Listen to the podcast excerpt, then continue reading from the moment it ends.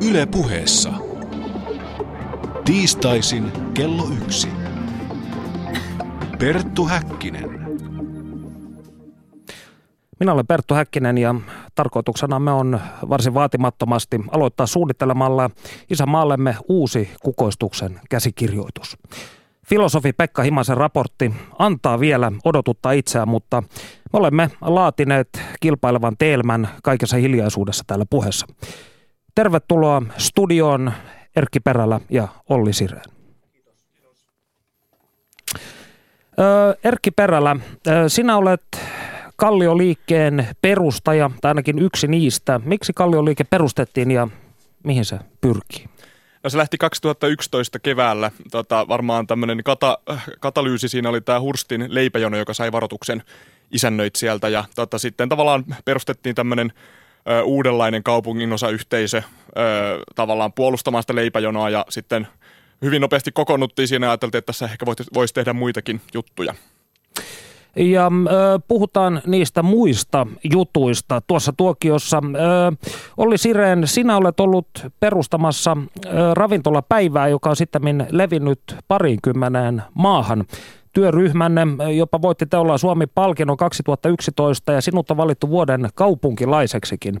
Mikä oli ravintolapäivän syvin ajatus? Kulinaristiset ten- tendenssit vai penseys byrokratia vastaan? No, silloin kun sitä lähtiin perustamaan, niin kyllä siinä selkeästi oli tavallaan niin kuin, ää, tuo, tavallaan niin kuin pieni, pieni tuohtumus siitä, että hetkinen, että mitään ei voi tehdä, että entäs voisiko tällaisella muuvilla yrittää jollain tavalla niin kuin rohkaista ihmisiä, ihmisiä osoittamaan omaa luovuuttaan nyt ruoan keinoin kaupungin kaduilla. Pitää kysyä, oletteko te jotain ihme anarkisteja? No en ainakaan tunnustaudu sellaiseksi, mutta tota, ehkä tästä voidaan hakea jotain tällaista uutta poliittista suuntaa tai liikettä. Niin, varmaan niin kuin poliittisesti en, en, en ole anarkisti, mutta, mutta niin kuin anarkistit luotan ihmiseen. Tämä on kauniisti sanottu. Ohjelma on kulunut vasta kaksi minuuttia. Jumalauta. Kerrassaan kaudesta. No sanotaan näin, jos ajatellaan, ajattelemme teidän perustamia vapaamuotoisia yhteenliittymiä kansalaisten tai kaupunkilaisten välillä, niin Suomeahan on kutsuttu perinteisesti yhdistystoiminnan luvatuksi maaksi. Niin miten teidän toiminta eroaa perinteisestä yhdistystoiminnasta?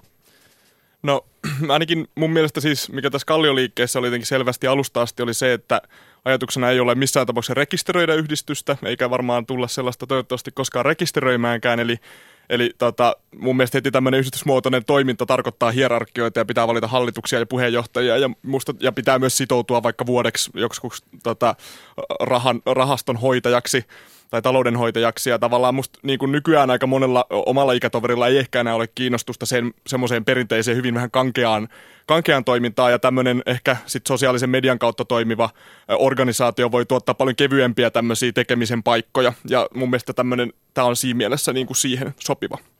Eli siis tällainen vapaa kansan tribuuni tietyllä tavalla.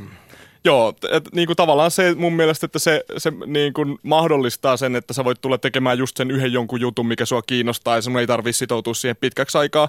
Ja, ja tavallaan se mun mielestä ehkä monella tavalla vastaa semmoisiin ongelmiin, mitä tätä perinteistä yhdistyskenttää tällä hetkellä vaivaa.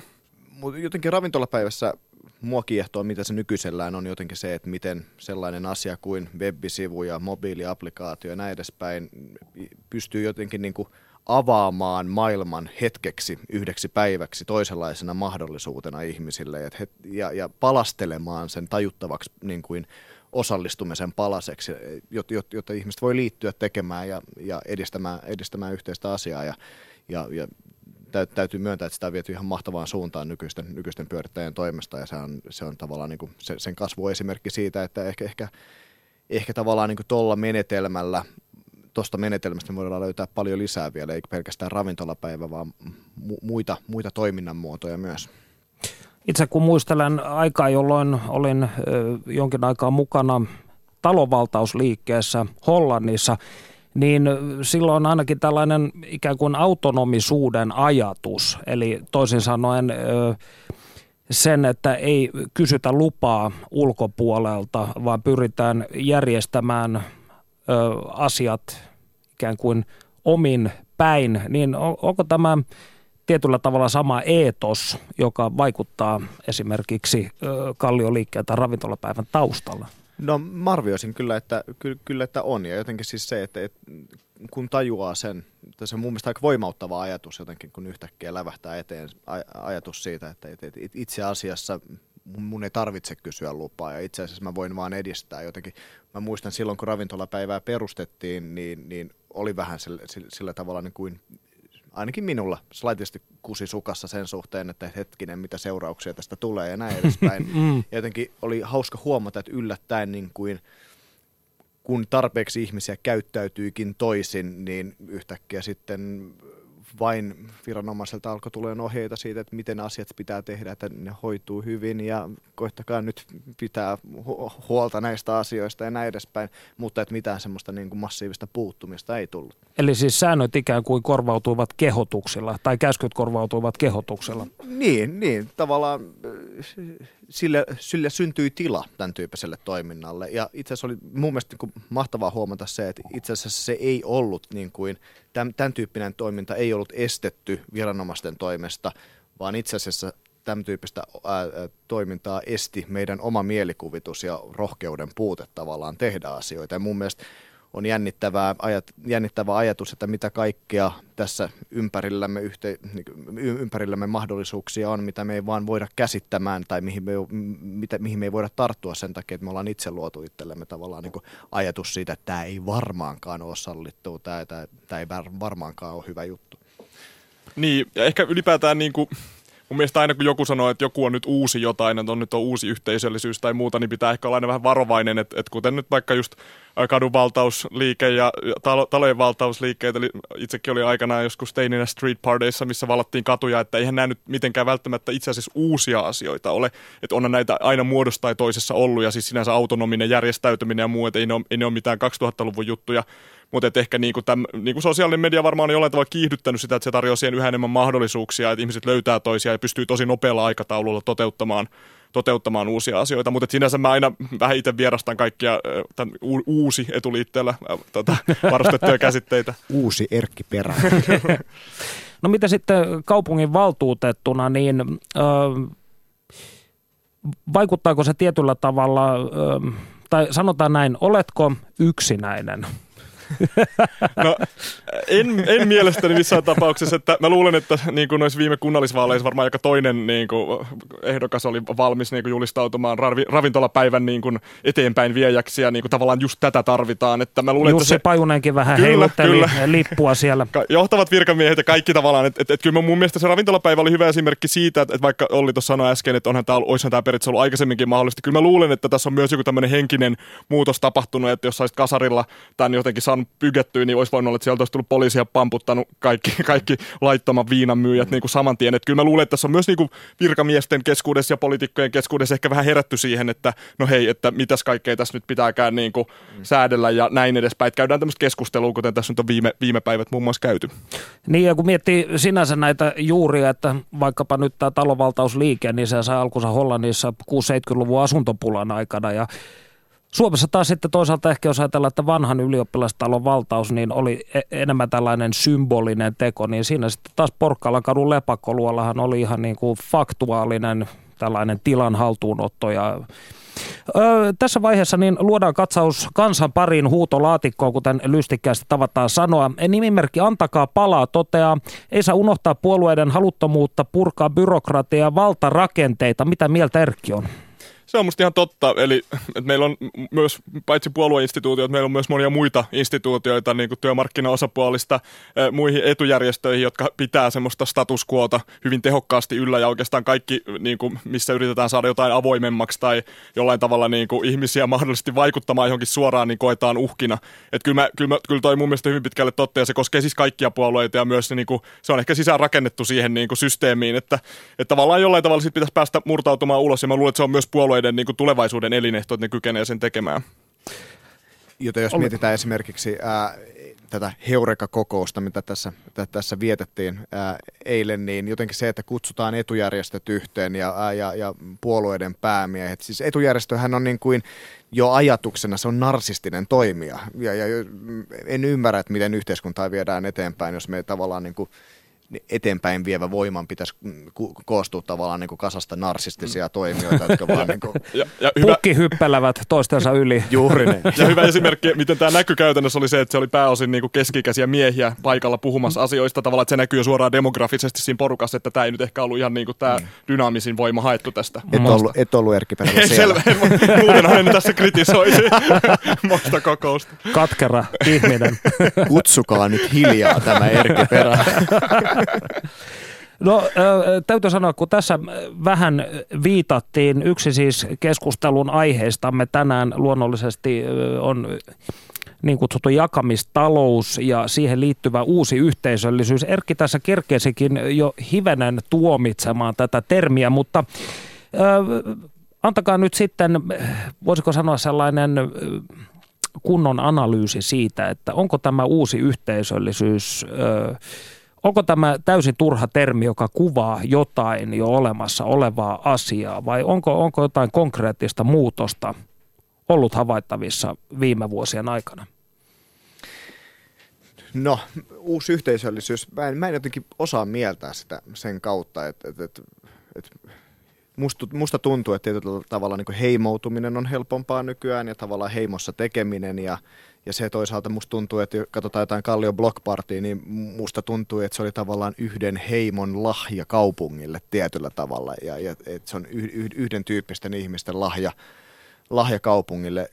Mutta en tiedä, mä, en, mä en osaa puhua siitä jotenkin uusi yhteisöllisyydestä tai yhteisöllisyydestä ylipäätänsä. Mun mielestä olisi tärkeintä, tä- tärkeää jotenkin se, että, ylipä, niin kuin luotettaisiin enemmän ihmisiin ja, ja jotenkin investoi, investoitaisiin ihmisten rohkeuteen sillä, että, että karsitaan lupaviidakkoa tai byrokratiaa ja, ja näytetään ihmisille, että hetkinen, että teillä on mahdollisuus lyöttäytyä yhteen eri tavoin ja, ja, ja näin edespäin. Mun mielestä se on hirveän tavallaan niin kuin, niin kuin vahva ajatus maailmassa, missä tavallaan niin kuin kaikki arvo luodaan sillä, että, että, että kekkaillaan ja edistetään asioita yhdessä.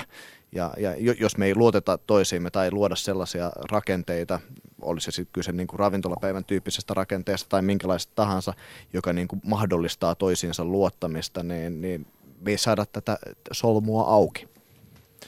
Joo, ja kuten ehkä sanoinkin tosi aikaisemmin, että ehkä, kun mun mielestä niin se sosiaalisen median vaikutus siinä on ollut, jotenkin nyt kehtaa puhua siitä, viisi vuotta sitten jokaisessa seminaarissa jonkun piti vaan sanoa, että sosiaalinen media, niin se oli hyvä. Some. Some. Some. mutta, mutta et jotenkin on se niinku kiihdyttänyt just tätä ehkä, mitä Olli tuossa äsken kuvasi, että se on niinku mahdollista. Että tavallaan että joku kallioliike, että kyllähän, me, kyllähän se nyt olisi ollut mahdollista vaikka puhelinringis järjestää siis teoriassa, mutta mm. ei käytännössä. Että tavallaan se vaatii sen, että on paikka, on foorumi, missä ihmiset niinku pystyy tosi nopeasti löytämään toisensa ja organisoimaan jotain asiaa niinku todella niinku silleen ö, moninkertaisella nopeudella entiseen ja se tuottaa näitä uusia juttuja. Tavallaan, että kyllä, se, niinku, kyllä se musta on niinku ollut hyvä väline, mutta ei se tietysti itsessään niinku luo sitä, mutta se on väline siihen, että se mahdollistaa sen. Niin tässä oli ennen ikään kuin se vaihtoehto, että jos halusi tehdä jotain tällaista niin kutsuttua autonomista toimintaa tai mitä tahansa, niin piti ikään kuin olla jonkin näköinen kiinteä fyysinen tila, mihin Kyllä. ihmiset saattoivat tulla, kävellä manuaalisesti sinne sisään ja sanoa, hei, minun nimeni on Perttu, tehdäänkö nyt jotain tällaista. Niin ja ehkä kyse on siitä, että niin kuin massamedian aikakaudella tietyllä tavalla massamedia kiihdytti massatapahtumia, stadion konsertteja ja isoja julkisia tapahtumia. Ja somen aikakaudella sitten se kiihdyttää sosiaalisia tapahtumia, jotka koostuu toisin ja se, se tavallaan niin kuin yleisö, esittäjä, rakenne esimerkiksi on hajonnut ja näin edespäin. Mm. No, öö, jos hypätään viime viikolle, niin kokoomuksen kansanedustajat Sanni Graan Laasonen ja Lasse Männistö kokosivat K18 tähtisadetikut ja 45 muuta turhaa sääntöä. Keskustelun avauksen, joka nimenmukaisesti sisälsi 46 lakia, säädöstä, asetusta, sääntöä tai viranomaiskäytäntöä, joiden purkamista tulisi heidän mukaansa harkita. Me uskomme, että suomalaiset osaisivat tehdä valintoja myös itse ilman, että kaikkea on tarjoltava kansalaisille valmiiksi, kansanedustajat totesivat tiedotteessaan. Minä huomasin, Erkki, sinä olit ottanut kantaa tähän tiedotteeseen. Miltä kannalta? No siltä, että mun mielestä oli ensinnäkin onnistunut keskustelun avaus ja, ja mun mielestä näistä niin kuin normeista ja sääntelystä niin kuin pitää keskustella. Mutta ehkä mä vierastan sit sitä, että se niin kuin naamioidaan tällaisten niin kuin pragmaattisten normitalkoiden sisälle, että ikään kuin puhutaan siitä, että nyt tarvitaan vaan vähemmän sääntelyä, niin sitten sillä hyvä. Mutta mun mielestä kyllä kaikkien sääntelyä pitää tarkastaa sillä, että jos meillä on joku, joku sääntö tai säädös, niin pitää katsoa, että toteuttaako se sitä tarkoitustaan, mikä silloin on tehty. Ja sitten toiseksi pitää kysyä se, että onko tämä tarkoitus haluttava. Että tavallaan niiden kokoomassa listassa oli paljon niin kuin hyviä esimerkkejä siitä semmoista säädöstä, jotka ei varmasti toteuta tarkoitusta, mutta sitten siellä oli muun muassa myös rikkidirektiivi, että tavallaan siitä pitäisi luopua vaan sen takia, että sääntelystä pitää luopua. Ja mä itse kannatan rikkidirektiiviä, mm. ja itse moni niin kuin firmakin kannattaa. Wärtsilä mm. sanoi, että ne, niin kuin ne, se maksaa hyvin nopeasti itsensä takaisin se rikkipesuri, ja, ja tavallaan me saadaan silloin uutta vihreätä taloutta ja innovaatioita ja mitä ikinä, että mun mielestä sääntelyn itseisarvoinen vastustaminen ei ole kauhean niin kuin järkevää, mutta musta oli hyvä keskustelun avaus ja tästä heräsi keskustelua, eli oli onnistunut siinä mielessä. Mitä sanoo Olli? No, hyvä keskustelun avaus ja itse tavallaan niin kuin päivätyö on ehkä eh, mainostoimiston suunnittelijana, niin, niin pidän siitä, että asiat jotenkin avataan sillä tavalla, niin kuin, että siitä syntyy keskustelu ja keskusteluahan siitä syntyy ja, ja, se, ja, ja se sinänsä toimi. Ää, mitä tuohon sääntelyyn tulee, niin, niin tietyllä tavalla mä ymmärrän, ymmärrän Erkin pointin, että kyllä niitä pitää tarkastella yksittäisinä kysymyksinä ja näin edespäin ja, ja jaada, jaada, jaada, jaada ja, ja, ja näin. Mutta toisaalta mun mielestä meillä, meillä olisi kyllä niin kuin tarvetta sellaiselle radikaalille niin kuin liikkeelle tai tavallaan sellaisen ajatuksen etenemiselle, että, että, että ihmisen pitäisi luottaa enemmän ja, ja sääntelyn purkaminen ja, ja, ja näin edespäin on sitä, että ihmiseen luotetaan eteenpäin, että päiväkotiyhteiskunta tuottaa ihmisiä, jotka pystyy toimimaan päiväkodissa ja, ja, ja se ihminen, jota me mun mielestä... Mutta nyt, itkevät lähtiessään kotiin. Itkevät, mutta itkevät lähtiessään. Mitä sulla on ollut päiväkoteja vastaan? Oli, anteeksi. Älä, älä, älä, älä, älä ole tollainen. Joo, mutta, mutta, mutta, mutta tosissaan, että ei, ei me tavallaan tehdä sellaisilla ihmisillä hirvittävästi enää, jotka eivät, jotka eivät tavallaan niin kuin, niin kuin edistä asioita itsenäisesti ja pysty liittymään yhteen ja odottavat vaan sitä, että mitä, mitä pitää sanoa. Ja y- yksi keino tietenkin tavallaan mun, mun mielestä tavallaan tämmöisten ihmisten synnyttämiseen on se, että me an, annetaan ihmisille mahdollisuuksia niin kuin esimerkiksi päättää siitä, että mihin asti he ovat ulkona viikonloppuiltana ja jne, jne. Eli et, ettei, ettei kohdella ihmisiä niin kuin lapsia. Ja luottamuksesta ja tästä ajatuksesta sosiologithan ovat esimerkiksi ajatelleet, että nykyisen elämme tietynlaisessa epäluottamusyhteiskunnassa, jossa jokainen on syyllinen ennen kuin toiseksi, toiseksi, toisin todistetaan. Mutta otetaanpa y, ö, tämä niin sanottu pihvi esille tässä vaiheessa lähetystä. Olemme pyytäneet teitä visioimaan kukoistuksen Suomea, joten käydäänpä hommiin. Tämä oli nyt vähän pompöisesti sanottu. Tosiasiassa kysymykseni on se, että miten, miten ö, käytännön tasolla voimme rakentaa uutta Suomea, jossa on enemmän tätä paljon vaadittua yhteisöllisyyttä ja vähemmän byrokratiaa. O, tuleeko tästä mieleen jotain ö, muita käytännön esimerkkejä kuin nyt vaikkapa kallioliikkeen toiminta tai ö, ravintolapäivä? Erkela. Suolaus. No, konkreettisia esimerkkejä. No mun mielestä ehkä se niin kuin lähtee jostain tällaisesta niin kuin asenne, asennepuolesta, että mun mielestä niin kuin, kun toimii vaikka viranomaisten kanssa, haluaa järjestää korttelijuhlat, niin tavallaan se semmoinen niin kuin asenne on aika helposti suomalaisella virkamiehellä, jota mä en halua nyt liikaa syyllistää, johtuu varmasti rakenteista ja niin edelleen, mutta että tavallaan no can do meininki, että jos kysytään, että no voisiko tehdä vaikka näin, niin sitten helpompi niin kuin vastata, että no ei voi, että ei onnistu. Ja, ja tavallaan sitten taas, kun voisi ajatella mieluummin toisinpäin, mä juttelin kaverin kanssa, joka oli ollut tekemässä Edinburghissa festareita, ja sieltä taas kaupungin juttu on se, että jos sä kysyt niiltä, no voitaisiko me järkkää vaikka keikka ton talon katolla, no selvitetään, että miten tämä homma saataisiin toimimaan ja tehdään yhdessä.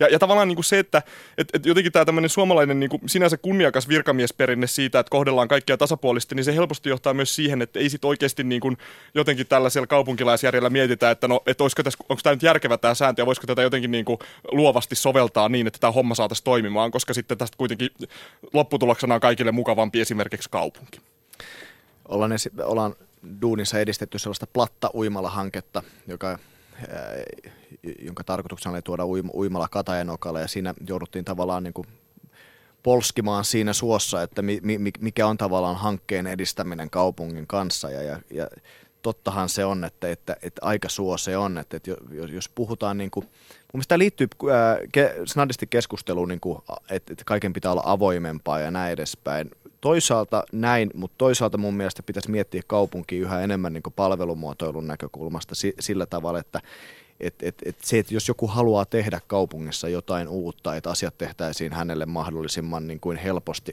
niin kuin saada se oma asia sinne putkeen, että hän tietäisi, missä vaiheessa se oma asia liikkuu, millä aikataululla hän saa odottaa tuloksia mm. ja, ja näin edespäin. Eli yhden luukun politiikkaa tavallaan myös, myös siihen, että et, et, et, et mä tiedän, että kaupungin, kaupungin isät ja Sauri varmasti esimerkiksi on puhunut tämän puolesta ja näin edespäin, mutta mut mulla ei ole mitään haju, että on, liikkuuko se asia, asia mihinkään ja näin edespäin. Eli sä et tiedä, missä vaiheessa platta polskuttaa tällä hetkellä? Ei tiedä, missä vaiheessa platta polskuttaa, mutta että tämä tavallaan yhden luukun politiikka, mm. että, että, että saataisiin saatais, saatais järkeä siihen ja saataisiin tavallaan niin kuin, saataisiin sitä yksinkertaisemmaksi sitä prosessia.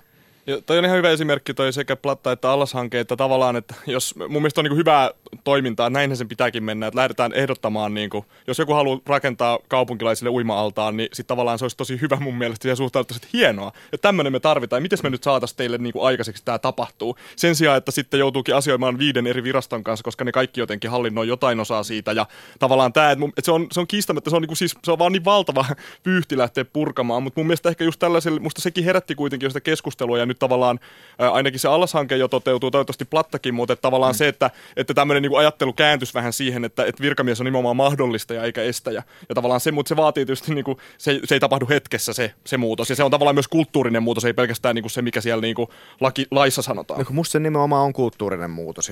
Jotenkin siis se, että, ää, että, että kun kaikki siis kaikki virkamiehet, kun heille käy esittelemässä esimerkiksi uutta hanketta, on se, että mahtava homma, just tällaista Helsinkiin, mutta kun ne ei voi samaan aikaan esimerkiksi puhua, että mitä muuta siihen on suunnitteilla, missä vaiheessa ne on menossa, miten tämä suhteutuu tämän mun niihin tai muiden virastojen pyrkimyksiin tai näin edespäin. Ja sitten sä tavallaan niin kuin, sit siinä ää, päätyy tilanteeseen, missä tavallaan niin kuin, hyppii hymyilevien ihmisten pöydästä toiseen ja, ja kukaan, ei, kuka, kukaan ei onnistu tavallaan niin kuin auttamaan sua niin kuin voimakkaasti eteenpäin. Olipa ahdistava kielikuva Olli, tämä hyppiminen hymyilevien ihmisten pöydistä toiseen.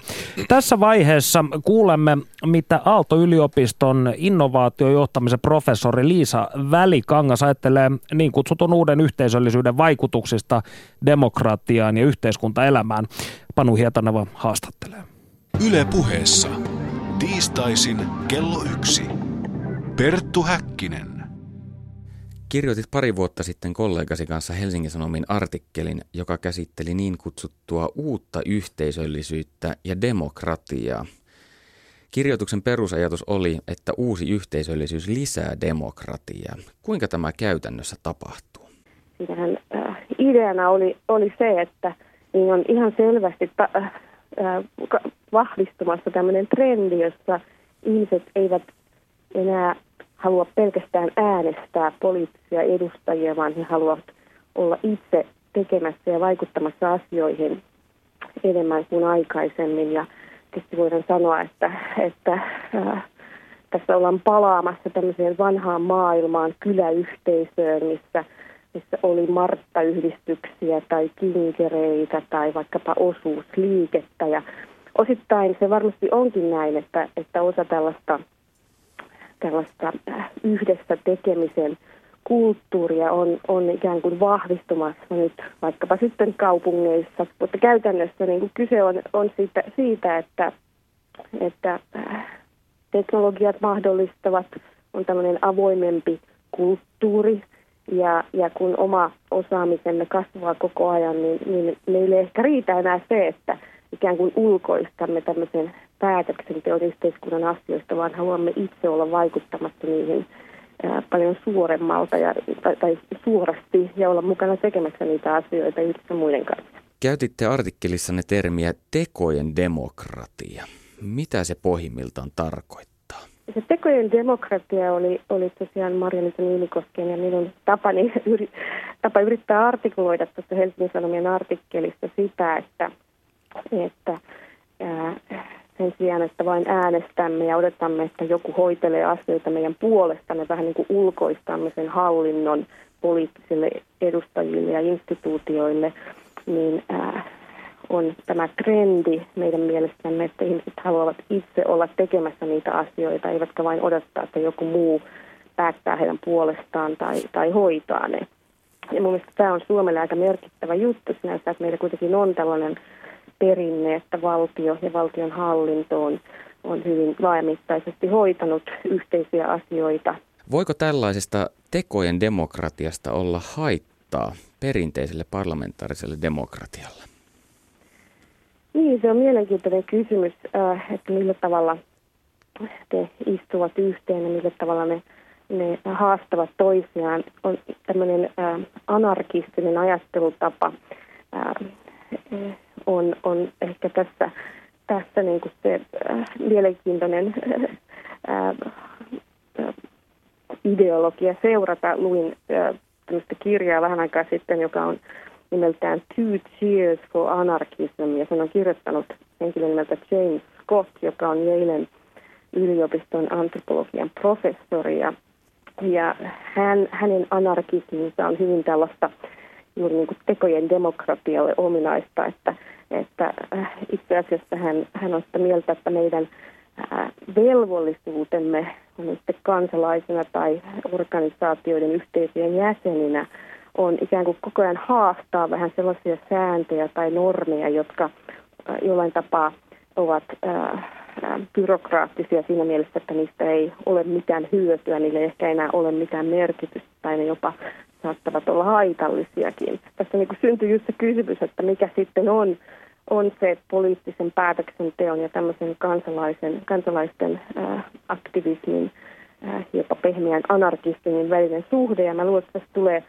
tämä tulee asettamaan poliittisille päätöksentekijöille hyvin suuria haasteita juuri siksi, että, että heidän täytyy jollain tapaa myös tulkita sitä, että mikä tämä on tämä ruohonjuuritason kuhina ja miten ihmiset ovat hakkeroimassa omaa elämäänsä ja rakentamassa uusia yhteisöjä ja, ja antaa sille toiminnalle mahdollisuuksia. Mutta myös minusta hyvin tärkeää on se, että, että tämmöinen tekojen demokratia saattaa olla, äh, saattaa olla rakentumassa ihan väärille arvoille, vaikkapa nyt sitten ihmisten syrjinnälle tai jollekin. Ja silloin poliittisilla päätöksentekijöillä on erittäin suuri vastuu siitä, että heidän vastuunsa ja velvollisuutensa silloin on haastaa tätä, että ikään kuin jotta tämä toimisi hyvin, niin tekojen demokratia, me kaikki ja sitten poliittiset päätöksentekijät, niin meidän tehtävämme on haastaa toinen toisiaan, että, että pysymme niin sellaisilla arvoilla, jotka ovat inhimillisiä ja hyvän yhteiskunnalle ominaisia – mutta myös niin, että me kansalaisina ja organisaatioiden jäseninä olemme koko ajan haastamassa sitä organisaatiota, sitä yhteisöä, sitä yhteiskuntaa uusiutumaan ja niin, että se antaa meille tilaa elää sellaista elämää, jota itse haluamme elää yhdessä muiden kanssa. Näin siis kertoo meille Kaliforniasta käsin Aalto-yliopiston innovaation johtamisen professori Liisa Välikangas. Ja yhteisöllisyyden luonne kyseessä todellinen ikuisuusaihe ellemme muuta metsiin ja tapa kaikkia, jotka veistelevät lastuja ylävirralla. Ja, Suuri muuttoaalto ja lähiöityminen hajottivat kyläyhteisöjen rakenteet ja tavat 1960-luvulla. Oletteko te, Olli Sireen ja Erkki Perälä, elvyttämässä kenties jotakin ikivanhaa? no en mä sano, että mä olen elvyttämässä yhtään, yhtään mitään, mutta, mutta, mutta ehkä se, että mä näen, että, että, että tietyllä tavalla niin kuin, ää, tällä hetkellä ne ryhmät, missä ihmiset toimii, on niin kuin perinteisiä kaveriporukoita suurempia. Ja sillä tavalla tavallaan, niin kuin, kyllä, kyllä mä näen semmoinen tietyn heimoutumisen, jotka sitten heimot, heimot tapaavat toisiaan festivaaleilla tai, tai, tai, tai muissa toiminnoissa ja paikoissa ja näin edespäin. Ja ne on suurempia asioita kuin pelkästään niin kuin ihmisten lähimmät kaverit. Ja, ja, ja tätä, tätä tarkastelen kiinnostuneena ja tietäväni kuuluvani myös itsekin johonkin heimoon. Ja tai useisiin tai, tai, use, tai, tai useisiin rinnakkain. Joo, mun mielestä toi on tietysti toi on kiinnostava kysymys, että se on tavallaan paradoksaalista, että aikaisemmin elettiin niin kilometrien päästä toisistaan ehkä ja ja sitten sen jälkeen muutettiin kaupunkeihin, asutaan semmoisissa pienissä kopperoissa toisensa päälle ja sitten ei kuitenkaan edes tunneta naapuria. Se on tavallaan tämä stereotypia, mutta mä itse, musta tuli tästä vaan tämä ehkä tämä sosiaalinen media palaa vielä siihen sen verran. Mä itse tein mun edellisessä tota, asunnossa mä tein sitten silleen, että mä jaoin kaikkiin niin kuin, kämppiin, siinä oli varmaan sata asuntoa, ja tämmöisen, että hei liittykää tähän Facebook-ryhmään, että, niin kuin, että katsotaan mitä tästä tulee. Ja se oli tavallaan aika hauska kokeilu, koska siinä tavallaan tulee se, että, sitten, että mä huomasin jotenkin taloyhtiön yhtiökokouksessa, että siellähän kaikki aina riitelee sen takia, kun ei tunne toisiaan, mutta sitten on hirveän suuret intressit kyseessä, kullakin oma, oma tota, sijoitus tai omistusasunto. Ja, ja sitten tavallaan, että mun mielestä tavallaan tätä kautta voit rakentaa sitä, että myös, että myös naapurit tuntee toisensa. Tavallaan se, taas jälleen se sosiaalinen media on siinä vaan väline, luo foorumin sille, että naapurit voi ehkä keskustella keskenään asioista. Ja se toimii ainakin ihan kohtalaisella menestyksellä. Koska tähän mä olin juuri tulossakin, kun puhutaan tästä luottamuksesta, tämmöisestä tietynlaisesta sillan rakentamisesta, niin me jokainen olemme omassa taloyhtiössämme tavanneet näitä elämän murheen lapsia, jotka vastustavat lähtökohtaisesti kaikkea, mitä ei protokollassa lue. Tai ainakin itse olen törmännyt silloin tällöin tällaisiin. Ja, ja siitä tulikin tämä kysymys, että koska teidän toimintanne kummakin tähtää siihen, että kaupungista tulee paikka, jossa ihmiset tekevät yhdessä asioita, niin kuinka paljon te olette törmänneet vastustukseen ei niinkään virkamies, virkamiehistön puolelta, vaan kaupunkilaisten puolelta. Eli toisin sanoen tällainen stereotyyppinen mummo, jonka mielestä kaikkien pitää olla ympärillä hiljaa ja vessassa ei saa käydä kello 10 jälkeen ETC, niin onko tällainen ihmistyyppi tullut teille tutuksi? No silloin kun lähdin ravintolapäivää yhdessä muiden kanssa perustamaan, niin, niin, niin mä jopa luulin ehkä, että ehkä niitä tulisi, äh, tulisi enemmän ja että tämä tavallaan joutuisi perustelemaan olemassaoloaan tämä, tämä uusi asia jotenkin enemmän. Ja mä olin yllättynyt siitä, että kuinka, kuinka vähän niitä loppujen lopuksi tuli. Jotenkin mä oon joskus puhunut siitä, että, että Helsinki on niin pieni kaupunki, että, että, että tietyllä tavalla, jotta me, jos, me, jos me halutaan sitä elävää kaupunkikulttuuria, niin kuin monesti, monesti tota niin, juhlapuheissa toivotaan Helsinkiä ja näin edespäin, niin meidän pitää olla pienellä porukalla ekstra suvaitsevaisia, koska me ei saada tavallaan tarpeeksi vahvoja heimoja, jotka ot, ottaa itselleen kaupungin osan tai ottaa itselleen niin kuin tietyn paikan niin kovasti haltuunsa, että he voivat tehdä siellä mitä heitä huvittaa, jolloin tavallaan meidän pitää olla niin kuin ekstra, ekstra, ekstra suvaitsevaisia toisiamme kohtaan ja vieraita elämänmuotoja kaupungissa kohtaan. Joo, sitten on tietysti myös tämmöisiä epästereotyyppisiä mummoja. Meilläkin tuli, mä olin viimeksi tuossa Blockpartissa lähinnä järjestyksen valvojana, mutta siinä tuli joku mummo heti fiilistelemään Frediä ja, ja tota, rap-mummo Eilaa, että hienoja, hienoja juttuja, että varmaan se myös riippuu mitä tarjoaa, että ketkä valittaa, mutta, mutta mun mielestä ehkä se yksi, yksi ongelma niin kuin kaupungin näkökulmasta tai on, on se, että että tota, meillä on aika paljon tämmöisiä valituskanavia, joita niin kuin, ihmisille tarjotaan sen sijaan, että meillä olisi paljon niin kuin, aloitekanavia ja niin kuin, tämmöisiä vaikuttamisen kanavia. Että jos sulle annetaan valituskanava, että sä voit valittaa metelistä, niin sitten jengi valittaa. Mutta sitten me ollaan itse yritetty muun muassa pyydettiin tuossa blogpartissa, että lähettäkää positiivista palautetta ympäristökeskukselle. Ja se kanssa jossain määrin ehkä toimii, että, sen, niin kuin, että sielläkin virkamiehet ymmärtää, että, niin, että ei ole pelkästään niin kuin, näitä niin kuin valittajia, vaan on myös paljon ihmisiä, jotka nautti tästä tapahtumasta ja ehkä tällä on joku muukin arvo. Niin siis, eikö, eikö meidän pitäisi saada niin kuin flown tai tai, tai, tai Pertun kuudennen aistin tota niin, ää, ulostulolle oikeasti vaan niin kuin, niin kuin liikennemerkkien väriset lätkät, joita näppäämällä saa suoraan lähetettyä positiivisen palautteen, tai niin kuin, ei tämä nyt, tästä ei ollut oikein mitään järkeä tyyppisen palautteen kaupungille suoraan, koska, koska nimenomaan se, että et, et, mä oon nähnyt myös somessa yrityksiä tavallaan, että hei nyt lähettäkää mm. positiivista palautetta tästä tapahtumasta, ettei valittajat pääse. Mun mielestä pitäisi tuoda sinne niinku paikan päälle jotenkin se, se kanava, että boksi. Sä, boksi, että sä saat niin. niinku näppäämällä ulos tulossa, niin. vaan niinku lähetettyä sitä. Ja tietysti sikäli on, että jos sulla on tapahtuma, johon niinku 10 000 tai 30 000 ihmistä ostaa lipun, niin onhan se jonkinlainen statement, että ne on tykännyt olla siellä tapahtumassa, ainakin halunnut sinne. Että mun mielestä tätä pitäisi vaan yrittää tar- tarkastella kaupungin näkökulmasta myös silleen, että nämä valitukset ei ole kaikki, kaikki input, mitä tästä on saatu. Ja tässä vaiheessa otamme pienen kysymyksen teille, hyvät kansalaiset. Koska teidän mielipiteenne on tärkeä, sitähän täällä on toisteltu nyt jo 34 minuuttia. Millaisissa tilanteissa sinä olet kohdannut turhaa byrokratiaa? Entä missä byrokratiaa mielestäsi tarvitaan? Tämä on siis viikon kysymys. Tähän voit vastata huutolaatikossa osoitteessa yle.fi kautta puhe palkintoja emme lupaa, mutta hyvää mieltä ja sen sellaista. No, studiossa siis minä, Perttu Häkkinen, Olli Sireen ja Erkki Perälä. Ja puhutaan hetki byrokratiasta, joka on tietenkin hyvin, voi sanoa, epäseksikäs käsitteenä. Byrokratia on myös helppo morkata. Esa Saarisen oppilaan filosofi Frank Martalan mukaan byrokratia syntyy, kun joku tekee virheen. Byrokratialla yritetään estää virheen toistuminen. Samalla jokainen byrokratian lisäys kuitenkin tukahduttaa ihmisten kykyä toimia itsenäisesti. Lopulta kyse on luottamuksesta. Byrokratia on siis kaksiteräinen miekka. Onko, mitkä ovat tällaisia byrokratian hyviä puolia teidän mielestä? No, ehkä mä voin aloittaa tällä kertaa, kun Olli ei selvästikään keksinyt yhtään. Mutta siis, tota, mu, mu, siis byrokratia, byrokratiahan lähti, sitä on vähän niin Weberiläinen käsitys byrokratiasta, lähti siitä, että virkamiehen niin oma, oma kassa erotettiin julkisesta kassasta, yhteisistä rahoista. Ja tavallaan se ajatushan on viime kädessä se, että kaikkia kohdellaan niin kuin jotenkin tasapuolisesti ja niin kuin julkisia rahoja ei tuhlata, sillä annetaan niin kuin niitä tota, serkulle tai jollekin muulle vaikka julkisia virkoja. Et se on tavallaan se niin kuin tietty ajatus. Että kyllä mä niin kuin näen sen byrokratian ansion siinä, että siellä, missä se niin kuin on perusteltua, niin se pitää sen virkamiehen toiminnan jo, jossain rajoissa. Että et jotenkin tavallaan sehän, sehän tavallaan on se koko, koko ajatus. Mutta sitten tavallaan tämä niin, kuin, niin kutsuttu ylibyrokratisoituminen, sillä ylipäätään byrokratiasanallahan on tosi huono kaiku. Se tietysti johtaa siihen, että jos, jos, jos kansalainen törmää sitten tämmöisiin perustelemattomiin sääntöihin, ja joita vaan noudataan sen takia, että ne on olemassa, eikä että ne palvelisi mitään tarkoitusta, niin, ta, niin kuin tavallaan se on tietysti sitten se kääntöpuoli. Niin, jotenkin byrokratia on niin kuin sellaisen maailman ilmiö, jossa, jossa ei voida tavallaan niin kuin luottaa siihen, että kaikki on tilanteen tasalla.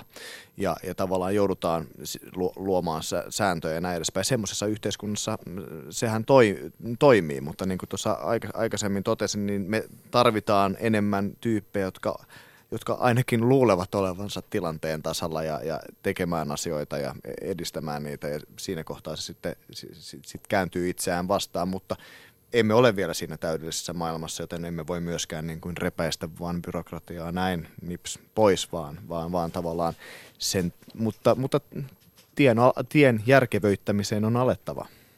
Ja, ja sitten ehkä vielä se, että ihmiset ei myöskään toimi niin kuin muurahaiset, että meillä ei ole sellaista niin kuin kollektiivista älyä, missä kaikki tietää tasan, miten mennään ja toimii kurinalaisesti. Että tavallaan se, että kyllähän meille, jos me halutaan vaikka ilmastonmuutos, mun mielestä niin kuin tällä hetkellä suurimpia globaaleja ongelmia siihen puuttua, niin mä en jotenkin kyllä ehkä myöskään usko siihen, että ihmiset nyt yhtäkkiä silleen herää, että hei, nyt mä oonkin valmis luopumaan mun elintasosta ja nyt me osataan tehdä yhdessä nämä niin kuin toimet ilman mitään sääntelyä. Että mun mielestä siihen tarvitaan sääntelyä. Mutta sitten tavallaan se, musta, sen takia nimenomaan pitää suhtautua analyyttisesti siihen, että kysytään, että missä sitä sääntelyä tarvitaan tarvitaan ja missä sitä ei tarvita. Ja tämä on se keskustelu, mikä pitäisi käydä. Mm. No mitä sitten, jos ajatellaan kauhuskenaariota, että esimerkiksi mitä silloin tapahtuu, jos vaikka joku saa ravintola päivässä fataalin ruokamyrkytyksen tai joku tallautuu hengiltä kallio blockpartyyssä. Onko se ikään kuin kaiken tämän positiivisen liikehdinnän tuho? Joo, tämä on meillä ollut ainakin jo vuosi toisensa jälkeen keskustelu ja sitten jo tavallaan viime vuonna hankittiin tapahtumavakuutus ja to- toki on niin kuin poliisin kanssa neuvoteltu sit järjestys, järjestyksen valvojen määrästä ja näin edespäin. Että kyllähän näitä pyritään niin kuin estämään, ja, mutta se on ihan hyvä kysymys siinä, että sit jos puhutaan tästä, että meillä ei ole mitään yhdistystä, että kuka kantaa viime kädessä juridisen vastuun. Tai varsinkin sitten semmoisissa tapahtumissa, missä oikeasti ei ole mitään niin kuin selkeät organisaatioita, ketä syyttää. Eihän ravintolapäiväskään varmaan niin kuin Olli Sireni ja kumppaneita niin kuin rosikseen voida viedä, jos joku saa ruokamyrkytyksen tai kuolee siihen tai muuta, mutta että, enkä mä tiedä, että tämä on musta ihan hyvä, relevantti kysymys. Niin, äh, niin varsinkin kun en ole enää siinä pyörittämisessä mukana, olen välttänyt vastuun. mutta, äh, mutta ei, onhan siinä oikeasti esimerkiksi Raflapäivä, jos miettii, miettii niin no, siinä on se, että Raflapäivä tarjoaa sen alustan, missä ihmiset voi liittyä niin kuin tekemään, tekemään yhdessä ja, ja, ja, ja tavallaan se, se ei ole raflapäivää sinänsä itse syötä yhtään, yhtään ruoka-annosta kenellekään, että, että sikäli toi on vähän niin kuin nähtäväksi jää tyyppinen kysymys, mutta, mutta siis tot, pakko, pakko sanoa, että jos me lähdetään sinne, koitetaan edistää tätä luottamuksen yhteiskuntaa, niin meidän myös tiedostettava se, että joskus tulee sattumaan jotain ja, mm. ja, ja, ja hyväksyttävä se, ja sitten kun sattuu jotain, niin ei no, nostettava sormea pystyyn ja oltava, oltava silleen, että minähän sanoin, minähän sanoin. Kyllä joku vielä menee vikaan. Ja, ja tuossahan ollaan tämä niinku ytimessä, että tavallaan se, että ehkä tämä lisää jonkinlaista riskiä, mutta tavallaan just meidän yhteiskunnan kokonaisajatus on, että että kaikkea pitää turvallistaa ja kaiken pitää olla äärimmäisen turvallista, niin sehän myös tuottaa tätä byrokratiaa. Että mm. sitten, et, et, et, niin kuin tavallaan sen takia meillä on pienet lapsikuolleisuudet ja muut, että meillä on tosi paljon kaikenlaisia sääntöjä ja holhousta, mitä vaikka liittyy niin kuin lapsen saamiseen. Ja tavallaan, et, et, tietysti tavallaan, et, mutta et, et, ehkä se nyt ei ole hyvä esimerkki siitä, mutta et joku muu on, ehkä ravintolapäivä on hyvä esimerkki siitä, että pitää ehkä ottaa sitten joku riski, että me voidaan tuottaa jotain tällaista. Ja mä sanoisin, että kokonaislopputulos on joka tapauksessa positiivisempi kuin se, että jos joku saa ruokamyrkytyksen. Ja, ja e- enkä minä ole kaiken byrokratian purkamisen kannalla, kannalla ja näin. Mun mielestä tätä asiaa pitää ajatella käyttäjälähtöisesti Kyllä. tämä yhteiskunta ja joskus typerä analogia, mutta, ää, mutta muistan kuinka ihanaa oli Lapinjärvellä siviilipalveluskeskuksessa. Jotenkin se, että, että parin vuoden sellaisen niin kuin yksin asumissekoilun jälkeen, niin, niin – joku toi sulle ruoan ja kaikki toimii ja näin edespäin, vaikka se sisältö siinä hommassa olikin ihan soopaa. Ja illalla pääs bordelli hanheen juomaan lonkeroa. Juuri näin. Ää, m- mutta Ne, mu- ne muistot. Ei, mutta mut, mut, mut, mut tavallaan toi, toi, toi analogia siihen, että, että on hyvä ja ihmisten niin kuin omaehtoista toimintaa edistävää, jos sun ei ihan kaikkea koko ajan tarvitse miettiä. Ja jos sua tuetaan niin, niin oikeissa asioissa, ne oikeat asiat vaan muuttuvat ajan myös, myötä ja ihmiset haluavat tukea erilaisissa asioissa. Ja tämä pitäisi tavallaan ajatella puhtaalta pöydältä. Näistä pedagogisista asioista keskustelemme seuraavan pätkän jälkeen, jossa Aalto-yliopistojohtamisen professori Liisa Välikangas pohtii uuden yhteisöllisyyden ja markkinatalouden suhdetta. Panu Hietaneva yhytti Välikankaan Kaliforniasta. Yle puheessa. Tiistaisin kello yksi. Perttu Häkkinen. Suomessa esimerkiksi Kallio-liike on järjestänyt Kallio Block Party kaupungin osatapahtumaa ja samanlaisella uuden yhteisöllisyyden toimintaperiaatteella on organisoitu esimerkiksi ravintolapäivää. Millaisessa muussa toiminnassa tällaisesta uudesta yhteisöllisyydestä voi olla hyötyä? olen ollut ulkomailla nyt pari kuukautta taas tänä, tänä kesänä ja, ja mieleen tulee esimerkkejä täältä. Olin ajamassa autolla Kaliforniasta ja pysähdyin tämmöiseen jäätelöliikkeeseen, jonka nimi on Dr. Bernstein tuolla Arroyo Grande-nimisessä pienessä kylässä. Ja se, mikä oli hyvin hauskaa, oli se, että paitsi että he myyvät jäätelöä, mikä on erittäin hyvää jäätelöä, niin he myös antoivat mahdollisuuden ostaa osakkeita suoraan tähän tästä yrityksestä, joka on tämmöinen Beneficial Corporation, eli tämmöinen uusi organisaatiomuoto Amerikka Kaliforniassa, joka joka pyrkii niin kuin enemmänkin tämmöisten yhteisöllisten tavoitteiden edistämiseen. Ja, ja sieltä voi ostaa 50 dollarilla yhden osakkeen ja rahat käytetään yrityksen mukaan sitten uuden jäätelötehtaan rakentamiseen. Tämä on ehkä yksi esimerkki tämmöisestä niin joukkorahoituksesta. Toinen esimerkki on tämmöinen New Yorkin osavaltiossa toimiva ää, yritys, jonka nimi on Kirky. Ja Kirky on tämmöinen innovaatio, ää, ää, yhdistys, johon kuka tahansa voi ehdottaa ideoita uusiksi kulutustuotteiksi. Niistä sitten ää, ikään kuin äänestellään, että voi, voi, kuka tahansa voi sanoa, että tämä idea on sellainen, joka pitäisi viedä lanseeraukseen ja kehittää eteenpäin. Anteeksi, ja jos ää, ideasi sitten lopulta lanseerataan, niin saat sitten jonkinlaista rahallista palkkiotakin. Ja se on ehkä tämmöinen ensimmäinen ähm, hyvä esimerkki siitä, että innovaatio voi olla niin kuin todella avointa, että heillä on yli 400 000 ihmistä mukana siinä toiminnassa tällä hetkellä. He lanseeraavat se kolme kulutustuotetta viikossa, mikä on, mikä on ähm, äh, tulos, johon, johon tämmöiset kulutustavarajätit he eivät pysty tai eivät halua niitä niin usein lanseerata. Ja sieltä on tullut paljon tällaisia hyvin käytännöllisiä ideoita, on ne sitten jotain äh, jatkojohtoja sähkötöpseleille tai uusia tapoja pakata maitoa tai tavaroiden säilytyslaatikoita. Ja se on niin kuin tapa ää, äh, ää, äh, kerätä ideoita hyvin laajasti ja, ja kutsua kuka tahansa mukaan tällaiseen avoimeen innovointiin ja keskusteluun, että minkälaisia ää, tuotteita pitäisi lanseerata. Uhkaako tällainen toiminta sitten perinteisten suuryritysten asemaa? Niin, tämä on mielenkiintoinen kysymys. Ja se on aika mielenkiintoinen vastavoima niin kuin sille, mitä, mistä nyt keskustelemme, että tällä tavalla ruohonjuuritason kautta ja vapaaehtoisvoimin ää, voidaan ikään kuin luoda ihan toisenlaisia tapoja toimia. Ja mä luulen, että tässä nyt ei käy niin, että jompi kumpi ikään kuin on se ainoa, joka säilyy, vaan, vaan nämä molemmat tulevat kehittymään yhdessä, että suuryritykset tulee jatkossakin olemaan hyvin vahva merkitys ää, niin kuin globaalissa taloudessa. Se ei varmasti häviä mihinkään, mutta ää, myös niin kuin tämmöinen ruohonjuuritason vapaaehtoistoiminta ja tämmöinen oman elämän hakkerointi ja, ja ikään kuin yhteistoiminta muiden ihmisten kanssa ihan uudenlaisia tapoja ja teknologioita ja avointa kulttuuria hyväksikäyttäen, niin sekin tulee vahvistumaan. Ne tulevat elämään vähän niin kuin kanssakäymisessä toistensa kanssa ja, ja, ja se kysymys tässä suuryrityksille on, että miten fiksusti ottaa ikään kuin tämä luova voima mukaan siihen toimintaan ja sitten toisaalta onko se luova, luova, luova voima, onko tämä va, vapaaehtoistoiminta halukas olemaan mukana.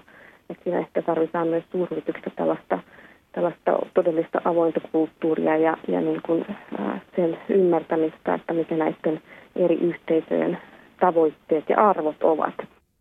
Oletko törmännyt tapauksiin, joissa suuryritykset suhtautuisivat penseästi tällaisen toimintaan? Se on ehkä sellainen, sellainen enemmänkin tämmöinen haaste, että, että voitaisiin sanoa, että tämä on niin pientä toimintaa, että eihän se, eihän se niin kuin meidän mittakaavassa sillä ei ole juurikaan mitään merkitystä. No tietysti on avointa softakoodia ja tämmöistä, joka on osoittanut, että, että softaakin voidaan, ja vielä erittäin hyvälaatuista softaa voidaan tehdä, tehdä vapaaehtoisvoimin mutta kyllä mä luen enemmänkin niin, että, että tämmöiset valveutuneet suuryritykset ja yritykset ylipäätänsä, niin ne ovat hyvin kiinnostuneita siitä, että miten saada ää, yhteys ja miten olla niin kuin mukana tekemässä näitä asioita yhdessä. Että sitähän tässä avoimessakin innovaatiossa on kyse. Kiitos Panu Hietaneva. Ja reilun kymmenen minuuttia ohjelmaa jäljellä. Tämä tragedia toistuu aika loppu aina kesken, joten pidetään kiirettä. Puhutaan jakamistaloudesta, joka kuitenkin liittyy tähän aiheeseen hyvin keskeisesti. Ja eräs jakamistalouden perusideoita on se, että vaikkapa kaupungeissa me lojuu valtaisa määrä käyttämättömiä resursseja kulkuneuvoja, inhimillistä tietotaitoa, lattianeliöitä, jotka äh, tällaisen keskinäisen luottamuksen kautta voitaisiin kenties valjastaa tehokkaampaa käyttöön. Sanotaan vaikka esimerkkinä suuri osa henkilöautoistahan niitä käytetään äh, noin tunti-kaksi vuorokaudessa. Äh, niin tällainen jakamistalous ja siihen liittyvät yhteisölliset pelisäännöt, niin tulisiko teidän mielestänne näitä pyrkiä vaikkapa pedagogisesti jo kouluissa selventämään, eli toisin sanoen opettamaan tällaista yhteistoimintaa luottamusta, vai meneekö se sitten taas ikään kuin tällaiseksi ikäväksi ja tuputtavaksi? Se oli aika johdatteleva kysymys. Tota, mä varm, miksi ei? miksi ei? Mutta toisaalta kyllä mä niinku luulen, että e, esimerkiksi, mä nyt koko ajan jumitun tähän kaupunkiin, mutta että, että esimerkiksi se, että meillä on niinku Helsingin, Helsingissä on tavallaan kaupungin omistamista neljöistä, niin muistaakseni noin 7 prosenttia tyhjillään, niin kyllähän se tavallaan olisi myös kaupungin tehtävä sitten niinku mahdollistaa se jollain tavalla, että voitaisiin tällaista väliaikaista käyttöä edistää, vaikka siis mille tahansa kulttuuriprojektille tai aloitteleville yrityksille tai muille. Että kyllä se on myös aika paljon niinku sitä, että, että niitä ei vaan niin kuin ole vielä keksitty, että miten me saadaan ne kaikki käyttöön. Ja mun, mun mielestä se ei niin kuin välttämättä Siis totta kai sitä voi tehdä niin kuin siitä näkökulmasta, että yksilöt itse menee ja ottaa, ja ehkä kaupungin pitäisi olla sille nimenomaan niin kuin avoin, että jos joku keksii, no ehkä talonvaltaus nyt on tyypillinen, varsinkin muualla Euroopassa sillä on oikeasti pitkät perinteetkin, mutta että myös miksei muissa asioissa, että tavallaan pystytään osoittamaan, että no hei, tämä stadin omistama huoneisto on ollut tyhjillään tässä kolme vuotta, että voitaisiko me nyt käyttää sitä tähän, ja sen jälkeen kaupunki voisi niin kuin vastata, että kyllä, eikä silleen, että ei, niin kuin se yleensä tekee. No, kyllä mun mielestä voisi vois jo nostaa, en tiedä minkä luokka-asteen, mutta, mutta siinä vaiheessa vaiheessa esimerkiksi, kun puhutaan tavallaan puhutaan siitä, että miten valtio tai kunta toimii ja miten esimerkiksi mitä on niin kuin säästötoimenpiteet ja näin edespäin. Mennä vuosikymmeninä ajattelutapa on ollut, että säästämistä on se, että budjetteja leikataan ja, ja, ja nyt rupeaa avautumaan uusi maailma, mistä säästämistä on yksinkertaisesti se, että pudottelee ne suomut sieltä silmiltä ja katsoo ympärilleen ja että mitä mahdollisuuksia ympärillä on asioiden, asioiden järkevämpään käyttöön. No Briteissähän jakamistalouden mahdollisuuksia esimerkiksi sosiaalisektorilla on tutkittu ja tiedostettu. Ja tutkija Ilkka Lovion mukaan siellä tajut, ö, anteeksi, Iikka Lovion mukaan siellä tajuttu, että monet ihmisten ongelmat johtuvat yksinäisyydestä ja tarpeettomuuden tunteesta. Yksinäisyyden aiheuttamiin ongelmiin ei tepsi mikään lääke niin hyvin kuin ihmisten tuominen jakamistalouden piiriin. Eli toisin sanoen, tulisiko tässä ikään kuin hoidettua myös tämä sosiaalinen sektori samalla, jos ihmisiä saadaan innostavaa yhteistoimintaa? Joo, siis no Iikka on muun muassa tutkinut aikapankkeja ja varmaan sitä kautta tuonut tätä, tätä ajattelua, eli se ajatus siitä, että kaikki ihmiset osaa jotain, mikä on niin kuin tarpeellista ja arvokasta ja sitä kautta voidaan niin kuin lähteä tuottamaan tätä. Ja mun mielestä se on tosi hyvä ajatus, että se, että niin kuin esimerkiksi tämä suuri syrjäytymiskeskustelu, mikä tässä jatkuvasti on käynnissä, niin tavallaan se, että ei kohdellakaan ihmisiä syrjäytyneinä, vaan että on ihan oikeasti niin kuin olemassa olevia ihmisiä ja subjekteja, jotka tekee asioita ja ne voidaan, niin kuin, niitä voidaan niin kuin tavallaan esimerkiksi aikapankkitoiminta on musta hyvä esimerkki siitä, että se voi tämmöisenä, tämmöisenä niin kuin tavallaan toimia. Mutta mun mielestä ei sinänsä tarkoita sitä, että nyt voidaan sitten leikata kaikki peruspalvelut, kun nämä tyypit saadaan niin kuin johonkin mukavaan hertoniemeläiseen niin kuin, tota, puutarhaan työskentelemään tai tekemään mitä ikinä toisilleen palveluksia.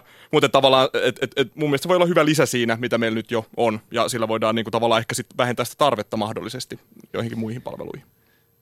Samaa mieltä kuin er, er, Erkki tästä, että mun mielestä mun mielestä tavallaan ei olla vielä sillä tasolla, että voidaan lähteä nykyisiä järjestelmiä missään nimessä romuttamaan. Mutta ehkä se, että et nä, nä, näillä asioilla tulee kyllä olemaan niin kuin isoja raken, rakenteellisia vaikutuksia ja tavallaan niin kuin, ne ei ehkä vielä näytä siltä, mutta sitten kun esimerkiksi voi ilmoittaa talo, ta, omaan rappuunsa asukkaille, että olen lähdössä käymään kaupassa tai oman rappunsa yli 75-vuotiaille niin tahtoville asukkaille, että olen lähdössä käymään kaupassa, että, että voinko tuoda jotain tyyppisesti niin kuin vaan yhdellä applikaatiolla kännykästä näin, niin mä luulen, että tämmöisillä pienillä asioilla ja voi jatkossa olla hyvinkin iso merkitys ihan meidän arkisen hyvinvointimme kannalta. Minua kiinnostaa tässä vaiheessa aika pitkälti nämä, äh, voin sanoa tämän jakamistalouden, koska siitä on äh, väläytelty äh, suuressa maailmassa sitä, että tämä olisi suurimpia asioita äh, tek- teknologisen vallankumouksen jälkeen. Niin tämä tietyllä tavalla jakamistalouden käyttöaste tai sen mahdollisuudet. Mikko Jakonen, joka on aiheesta kirjoittanut, on todennut nimittäin kriittisesti seuraavasti. Jakamistaloudesta voi tulla hetkinen, hetkellinen buumi, joka ratsastaa ympäristöystävällisyyden ja uuden sosiaalisuuden ja yhteisöllisyyden aallon harjalla. Tällaisessa muodossa se tulee kuitenkin jäämään etuoikeutetun kansanosan toiminnaksi, joka tuottaa pieniä taloudellisia voittoja joillekin ja paljon hyvää mieltä omasta erinomaisuudestaan toisille. Eli kysymyksenä on kenties se, että onko uudesta yhteisöllisyydestä ja jakamistaloudesta hyvinvointivaltion ylläpitäjäksi vai jääkö se harvaan asutussa ja valtavassa maassamme koulutettujen kaupunkilaisten ja luovan luokan keskinäiseksi puuhasteluksi? Mä luulen, että tuossa ajatellaan niin kuin, tuossa rajataan jakamistaloutta taloutta vähän niin kuin, niin kuin kapeasti. Mun mielestä jakamistaloutta voi periaatteessa olla esimerkiksi niin kuin monien meidän käyttämä, käyttämä reittiopas tietyllä tavalla. Siis ihan vaan sen takia, että se oli jo olemassa. Ne reitit kulki jo, bussit kulki jo paikasta A paikkaan B, jne. Mutta kun me vaan käännetään se käsitettävään muotoon, millä saat mu- muutettua sen järjestelmän omaan elämään so- so- sopivaksi asiaksi, niin yhtäkkiä siitä tulee paljon arvokkaampi resurssi bussilinjoista, siis ihan normaalista asiasta. Ja tavallaan tämä mua kiinnostaa, että, että noin noi on semmoisia asioita, mikä ei ole pienen piirin juttuja, vaan noin on asioita, jotka niin kuin le- levii pitkälle ja laajalti ja tehostaa yhteiskuntaa vähitellen ja rakenteellisesti tavalla, mä en, mä en vielä osaa sanoa, että kuinka iso se merkitys tulee olemaan. Mä, mä veikkaan, että iso. Joo, toi on ihan hyvä kysymys ja mullakin on esimerkiksi tuosta niinku kallioliikkeen kontekstissa usein sanottuna, eikö tämä ole just tyypillistä, että tämä niinku kalliolaiset hipsterit vaan sitten niinku laittaa Lainaa pystyyn. Esp- ja... espressokodeita kyllä, toiselle. Kyllä, nimenomaan, että se on tämä jakamista.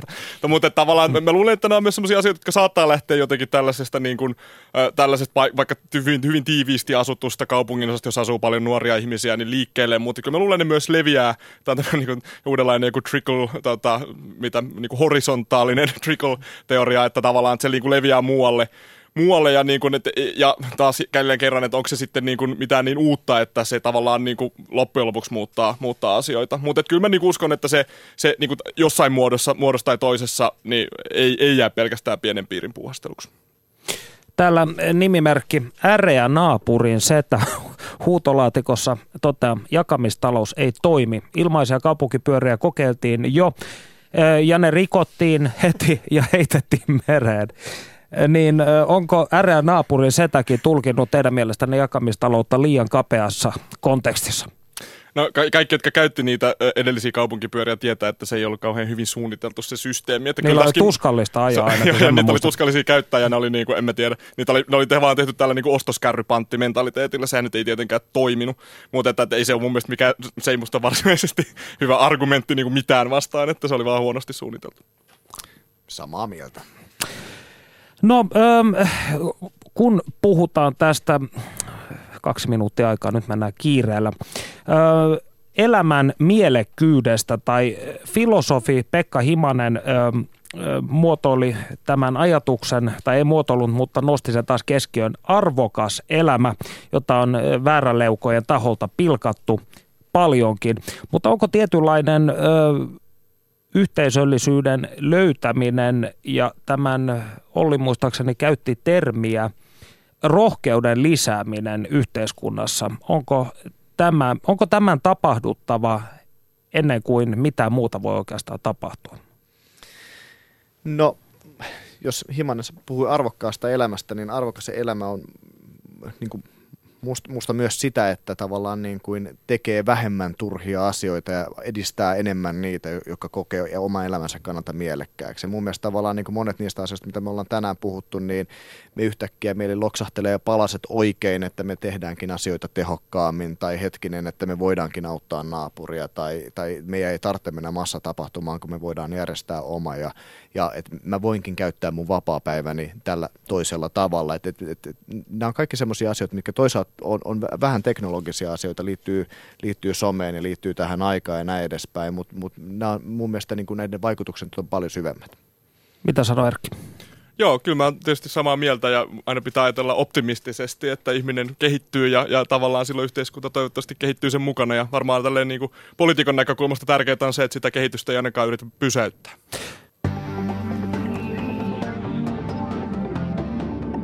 Yle puheessa. Tiistaisin kello yksi. Perttu Häkkinen.